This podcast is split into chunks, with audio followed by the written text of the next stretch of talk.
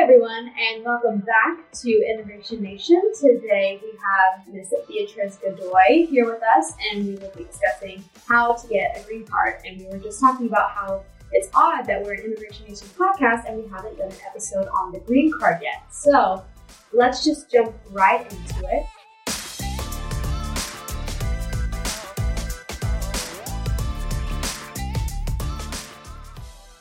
Ah, básicamente, eh, una residencia es simplemente el término que uno usa para decir que uno puede vivir en los Estados Unidos de forma permanente. Eh, no se tienen que ir, no es limitado a cierto tiempo y se puede seguir renovando. La residencia es también la tarjeta física igual al estatus. Eh, muchas personas confunden la tarjeta física al tener el estatus. Una persona que es residente que tenía la tarjeta y se le extravió, sigue siendo residente, todavía tiene ese estatus. la tarjeta simplemente es una manera que uno puede probar ese estatus a inmigración o cualquier otra eh, persona del gobierno, ¿no? So, eh, cosas que tienen que acordarse es que siguen siendo residentes aún no teniendo la tarjeta y la residencia es lo que uno necesita para poder quedarse permanentemente en los Estados Unidos. ¿Cuáles son los requisitos para coger la residencia?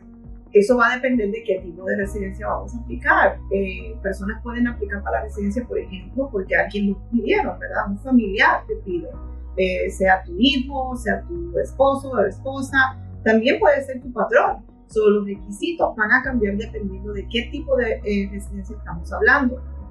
Ahora, hay los específicos dependiendo del tipo, otra vez si es familia, si es empleo, si es a través de asilo, que tuvieron el estatus, pero también tienen que tener los requisitos de ser admisible a los Estados Unidos.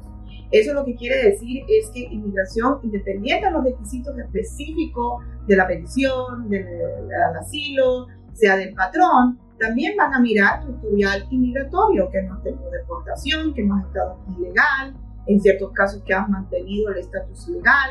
Eh, ejemplos, ¿no? El historial criminal, el historial de deportación o de eh, eh, quedarse pasado el tiempo, todo eso va a determinar si la persona es admisible y eso lo va a mirar inmigración cuidadosamente.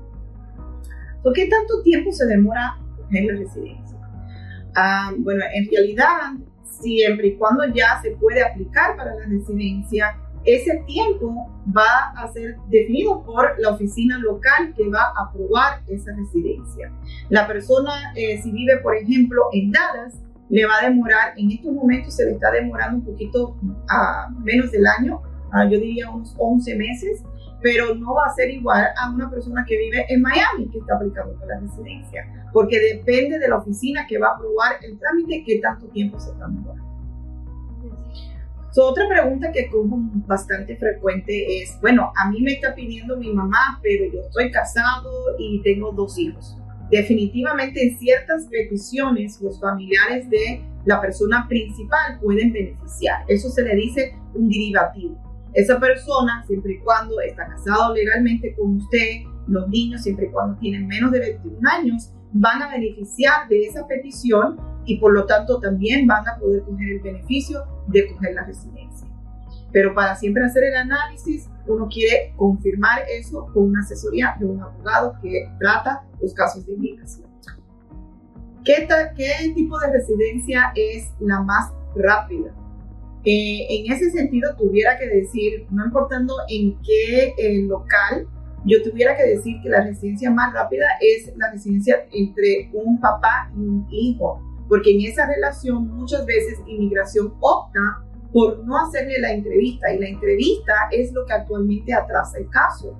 al no tener eh, entrevista, pues inmigración básicamente estaba tramitando la residencia por correo y lo hemos visto tan rápido como cuatro meses.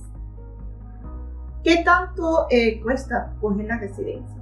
Bueno, eh, ahí tienen que estar conscientes de dos puntos principales. Uno es el gasto con el gobierno, porque al final del día el gobierno va a cobrar por sus aplicaciones. En estos momentos, una persona, por ejemplo, que está aplicando para la residencia basada en una petición familiar, si no se ha hecho la petición, se está haciendo en el mismo momento, esa persona en estos momentos le, le tocaría pagar 1.760 dólares. Simplemente el gobierno, eso es exclusivo a, la representación de un abogado, ¿ok? Eso se tiene que mandar con el paquete, si no, inmigración eh, no acepta las aplicaciones para procesarlo. Eh, pero independiente del gasto de inmigración, uno tiene que estar consciente que si va a usar los servicios de un abogado, va a haber gastos de abogado también en conexión con el trámite. Eh, eso va a variar de abogado a abogado y eso ya lo tienen que platicar con la oficina que le va a ayudar. Que Dios mediante sea con nosotros. ¿Qué otra cosa le quiero decir a los potenciales clientes, a las personas que nos están escuchando hoy día que quieren hacer el trámite de la residencia? Posiblemente han considerado hacer el trámite solo o usar los servicios de un notario. Ah, con respecto a hacer el trámite solo, les tengo que recalcar que mientras que a lo mejor son súper inteligentes, eh, pueden, eh, entienden el proceso, al final del día están experimentando. No es algo que hacen día tras día um, y esto es algo que es tan importante porque le va a afectar su futuro. No experimenten con su futuro, usen los servicios de un profesional, um, sea con nosotros o con otro abogado. Pero ahí me lleva al otro punto, los servicios de un notario. Un notario otra vez, no estoy hablando mal de la persona, a lo mejor tienen toda la mejor intención del mundo, pero al final del día no son abogados, no pueden ir a corte si es necesario. un día pueden estar ahí, el otro día a lo mejor no están ahí. Un abogado, si tiene una oficina establecida, no se va a desaparecer y tiene obligaciones éticas para representarlo correctamente. So, no duden de que si van a hacer este trámite, lo deben hacer con un abogado que esté al lado de ustedes. Thank you. You're welcome. This podcast has been prepared for general information purposes only and is not legal advice. This information is not intended to create, and receipt of it does not constitute an attorney client relationship.